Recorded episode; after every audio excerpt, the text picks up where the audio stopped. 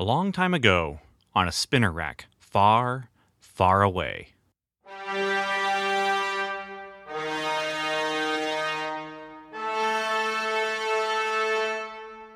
The Comic Book Time Machine presents Marvel's Cosmic Comics, exploring Marvel's licensed sci fi and fantasy during the Star Wars period.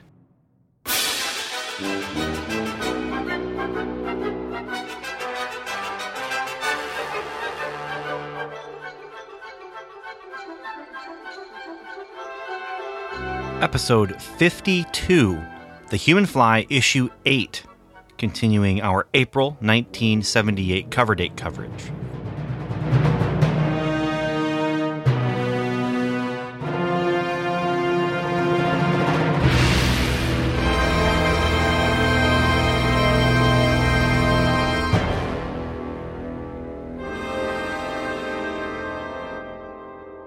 Hello, time travelers. I'm Ben, Ben Avery, and I'm here once again to continue as we journey back in time to 1978, to January of 1978, actually, where we are going to find comic books that were published with a cover date of April 1978 by Marvel. These are comic books that are licensed. These are comic books that may feature some heroes from the Marvel Universe but these are comics that are based on TV shows, movies, toys, and in the case of the issue I hold in my hand right now, a real life stuntman called the Human Fly. Okay, so the Human Fly issue number eight, published, well, released rather, on the stands in January of 19- 78 cover price 35 cents. Get 17 pages of story. Like i said with uh, the man from atlantis that's two cents per page that you're paying for each page of story plus another penny for the cover. And what a cover it is. It promises us mayhem at the metropolitan. It tells us that the human fly is the wildest superhero ever because He's real. It says a charity stunt flings the fly into conflict against the incredible Copperhead. Incredible Copperhead. And it's guest starring a special guest, the White Tiger. So we are once more returning into territory that will remind us that the human fly is taking place in the Marvel 616 universe. When we get to the end of the story, we are going to find out that there is going to be another reminder that we are in the Marvel Universe. And, you know, most of what I'm reading for this series won't be like this uh, right now. Later on, we're going to get into some things that have some tight, tight connections to the Marvel Universe. But right now, Star Wars is not. Godzilla is. Human Fly is. The Man from Atlantis is not. John John Carter is not part of the Marvel universe. But then there was Conan. Uh, now we're not touching Tarzan. Tarzan, I think, was in its own realm. Uh, but Conan was, I mean, that was laying groundwork for huge, huge swaths of Marvel history between Conan and and King Kull uh, or Krull. Kull? Yeah, not Krull. Krull is that science fiction movie from the 80s that I like a lot more than I probably should. Speaking of Krull, I actually tried to track down who had the who owned the rights to Krull and and tried to see if I could option the rights to do a a Krull comic book. Um, I I had some good ideas for that, but uh, when I contacted the company that licensed uh, well, I shouldn't say the contact of the company that licensed it, the, the company that owns some of the rights to Krull, uh, they decided that it really wasn't even worth the time to have any lawyers look into the possibility that they might be able to license the comic book out to me. And uh, and when I realized that they weren't going to be hiring lawyers to do that, uh, I certainly was not going to be hiring lawyers to do that because I was just a guy, not not you know not even a small comic book publisher at the time. So, yeah. So that's why there's no Ben Avery Presents Krull, The Further Adventures. Um, so, yeah, I've just spent a couple minutes now talking about something other than the human fly. And honestly, I would rather talk about almost anything other than the human fly. but all, all, that to say, Conan and, and the other um, Robert E. Howard barbarian stuff that Marvel published were, again, tied into the history of Marvel as far as, you know, the ancient history of the Marvel 616 universe. The Human Fly is takes place squarely in the Marvel 616. And in this issue, uh, you know, first issue we had Spider-Man. Huge guest star. I mean, he's a, he's a get, man. You know, I mean, if you're going to have a guest star, you want to have Spider-Man. This is before the time when if you had a guest star, you wanted to have Wolverine. And way before the time when if you had a guest star, you wanted to get Deadpool. No, Spider-Man was the get. But in issue number 8, we have the White Tiger who apparently had appeared in, at this point, two issues of Spider Man. Now, I, am going to just admit right now, I don't have a very long history with the White Tiger. I believe that I may have had one comic as a kid that had this guy in it. Uh, his name's Hector. Hector I- Ayala. I, I'm I'm positive I'm saying his name wrong. It's a it's a Spanish or a Hispanic name but he this is the first white tiger and and he was created by Bill Mantlo and this is I only know this because I looked it up. He's created by Bill Mantlo and George Perez actually in the um, Deadly Hands of Kung Fu, and he appeared in some Spider-Man issues and some Daredevil issues, and in the Human Fly. So our story, this, I'm sorry. I mean, I like the human fly as an idea. I don't like the human fly so much in execution. This story kind of stinks, and the art isn't that great. This is Bill Mantlo and Frank Robbins, who also did the you know the Man from Atlantis issue from the previous segment here that we were doing uh, with with this April 1978. But this story makes very little sense. It really comes down to I think Bill Mantlo kind of had a cliffhanger in mind and had the resolution for the cliffhanger in mind and then had to figure out how do I get to that cliffhanger so I can use the resolution that I want to use. Uh, it comes down to this. Uh, Human Fly is doing a benefit at the Metropolitan in New York, and he's doing skateboard stunts you know, and that's going to come back because he's going to use the skateboard to get around the museum real fast when he needs to get the bad guy. Uh, does say actually we have Bill Mantlo writer, Frank Robbins artist, New York Tribe inks, which just kind of tells me that this was a rush job to get this finished in time uh, because they they use this this team of inkers. Joe Rosen, letters, Mary Titus, colors, and Archie Goodwin, editor. But then special thanks to Adam Mantlo of the Suicide Skydivers Skateboard Club for technical advice. I almost feel like this was Bill Mantlo kind of saying, What are the kids like these days? Skateboards. So he's going to do some skateboard stuff. And skateboard he does. He goes around a loop to loop, just like a Hot Wheels car would. Um, then we have some moments with. Uh, our reporter, Miss White, who, you know, she's got to think about, oh, oh, wow, I'm supposed to, you know, do the expose on him for my job, or if I don't do it, I'll lose my job. And, and she wants to talk to Human Fly, and Human Fly wants to talk to Harmony White. I mean, she's, she's now being nicer, kind of, but it's, you know, there, it's one of those things where, uh, you know, it's a television thing, especially, but even movies do this, and and it's happening here, where like if the characters would just talk, you know, I don't know how much time between last issue and this issue occurred, but between last issue and this issue, they didn't get a chance to, and now she's trying to talk to him in the middle of the whole stunt thing, and uh, it's not a time, not a good time. And so they're probably not going to get a chance to talk between now and the next, you know, issue when she's going to have to try and interrupt a stunt to try and talk to him.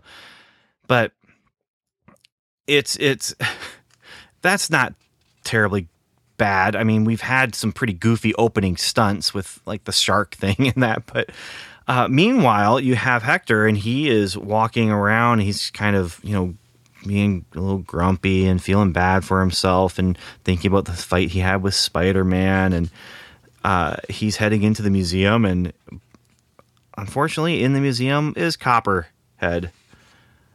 Copperhead.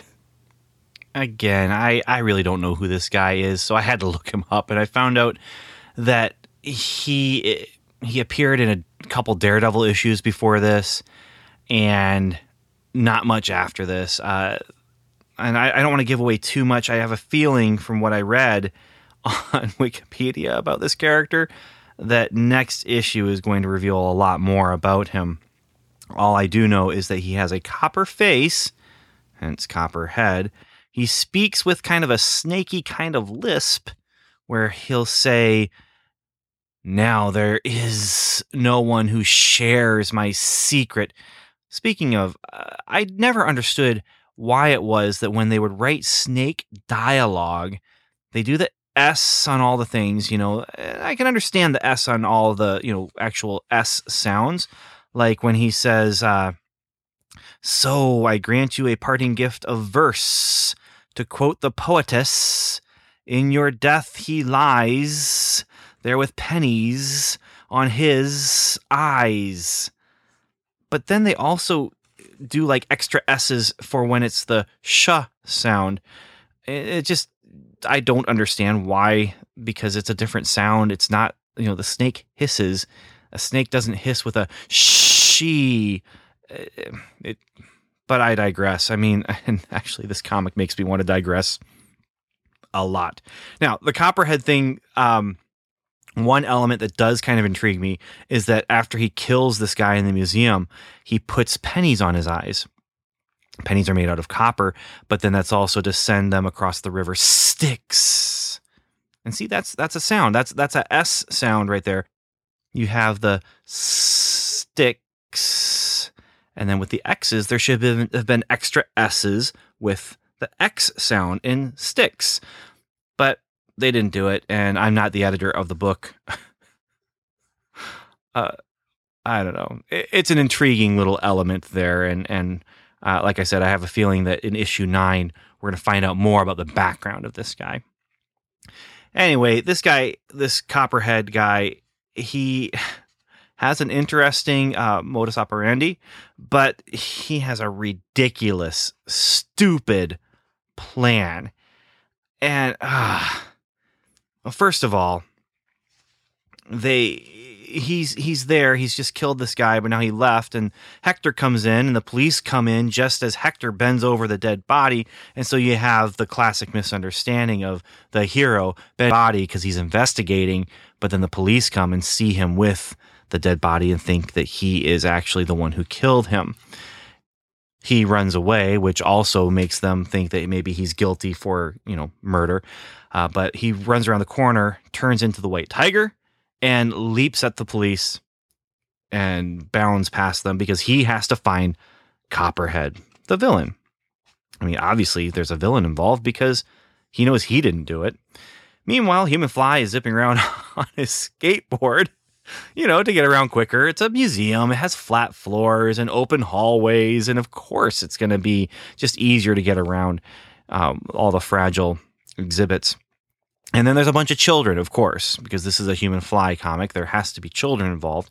And they are all walking. He, he makes them go into this room with a bunch of Greek artifacts where they're going to be safe because they heard, you know, the commotion and everything.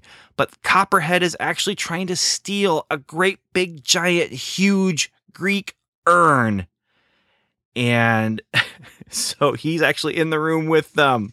So as Human Fly and White Tiger confront Copperhead, the urn starts to sink down into the the the floor. And now there's some gunfire, and so the Human Fly tells them, "You've got to hide behind that urn. They can't get out of hiding because if they get out of hiding behind this urn, they're going to get shot."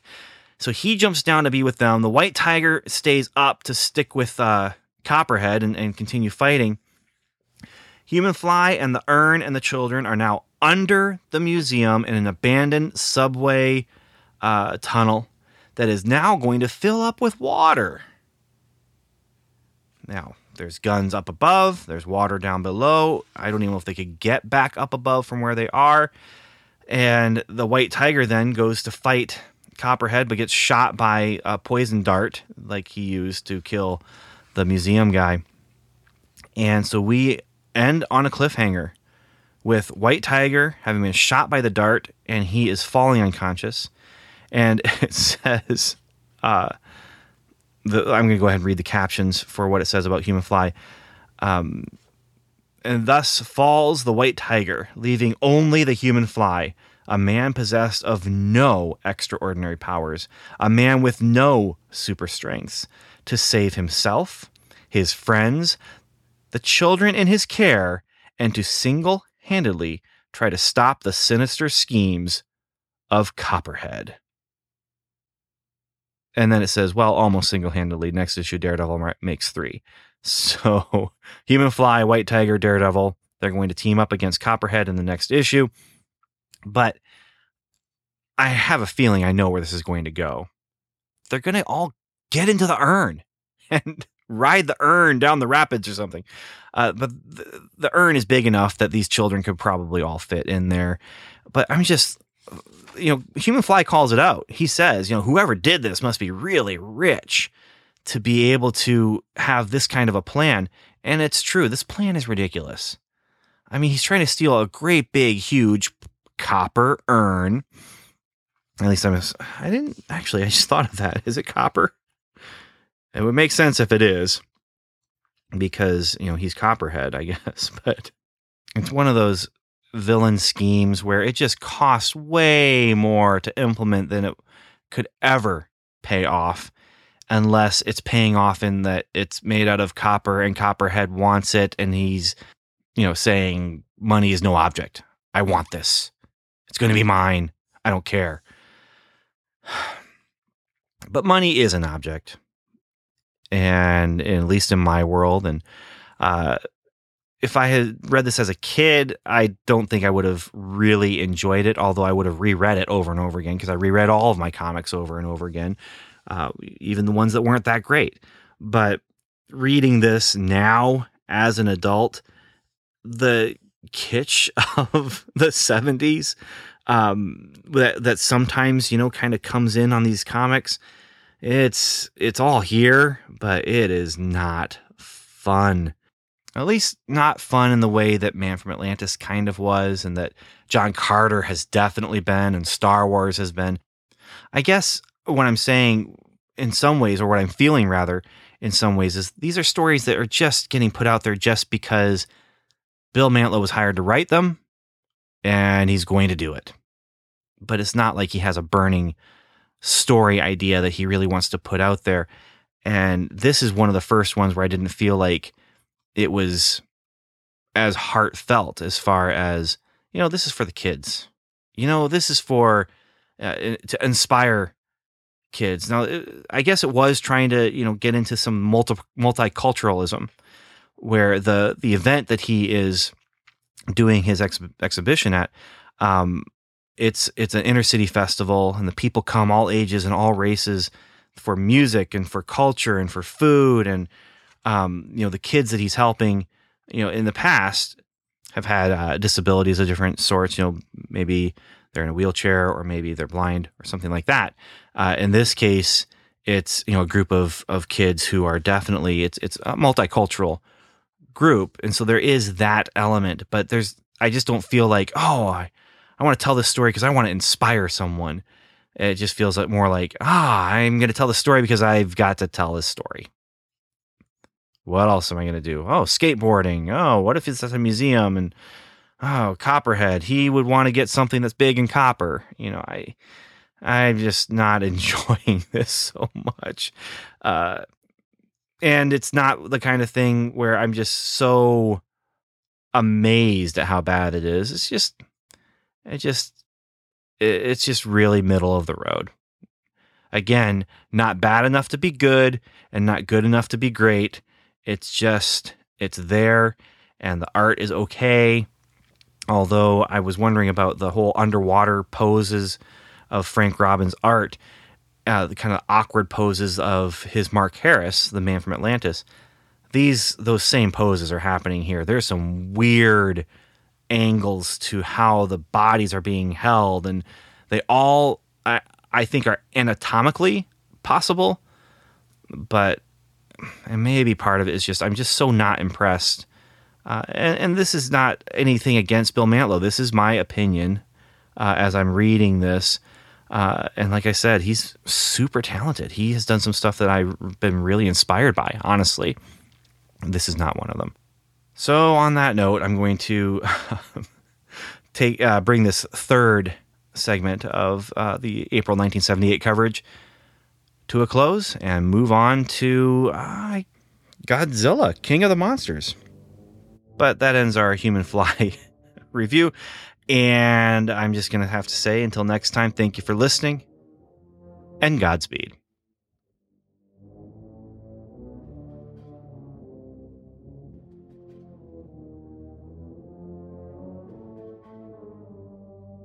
Thanks for listening to the Comic Book Time Machine's Marvel's Cosmic Comics feed. You can find more discussion of many, many more comics like Superman and Spider Man, What Ifs and Elseworlds, The Six Million Dollar Man and Batman, comics seven days old and seven decades old, on our main feed, which you can find on iTunes or at comicbooktimemachine.com. We'd also love it if you join us on Facebook at facebook.com or on Twitter, where we are at Comic Time.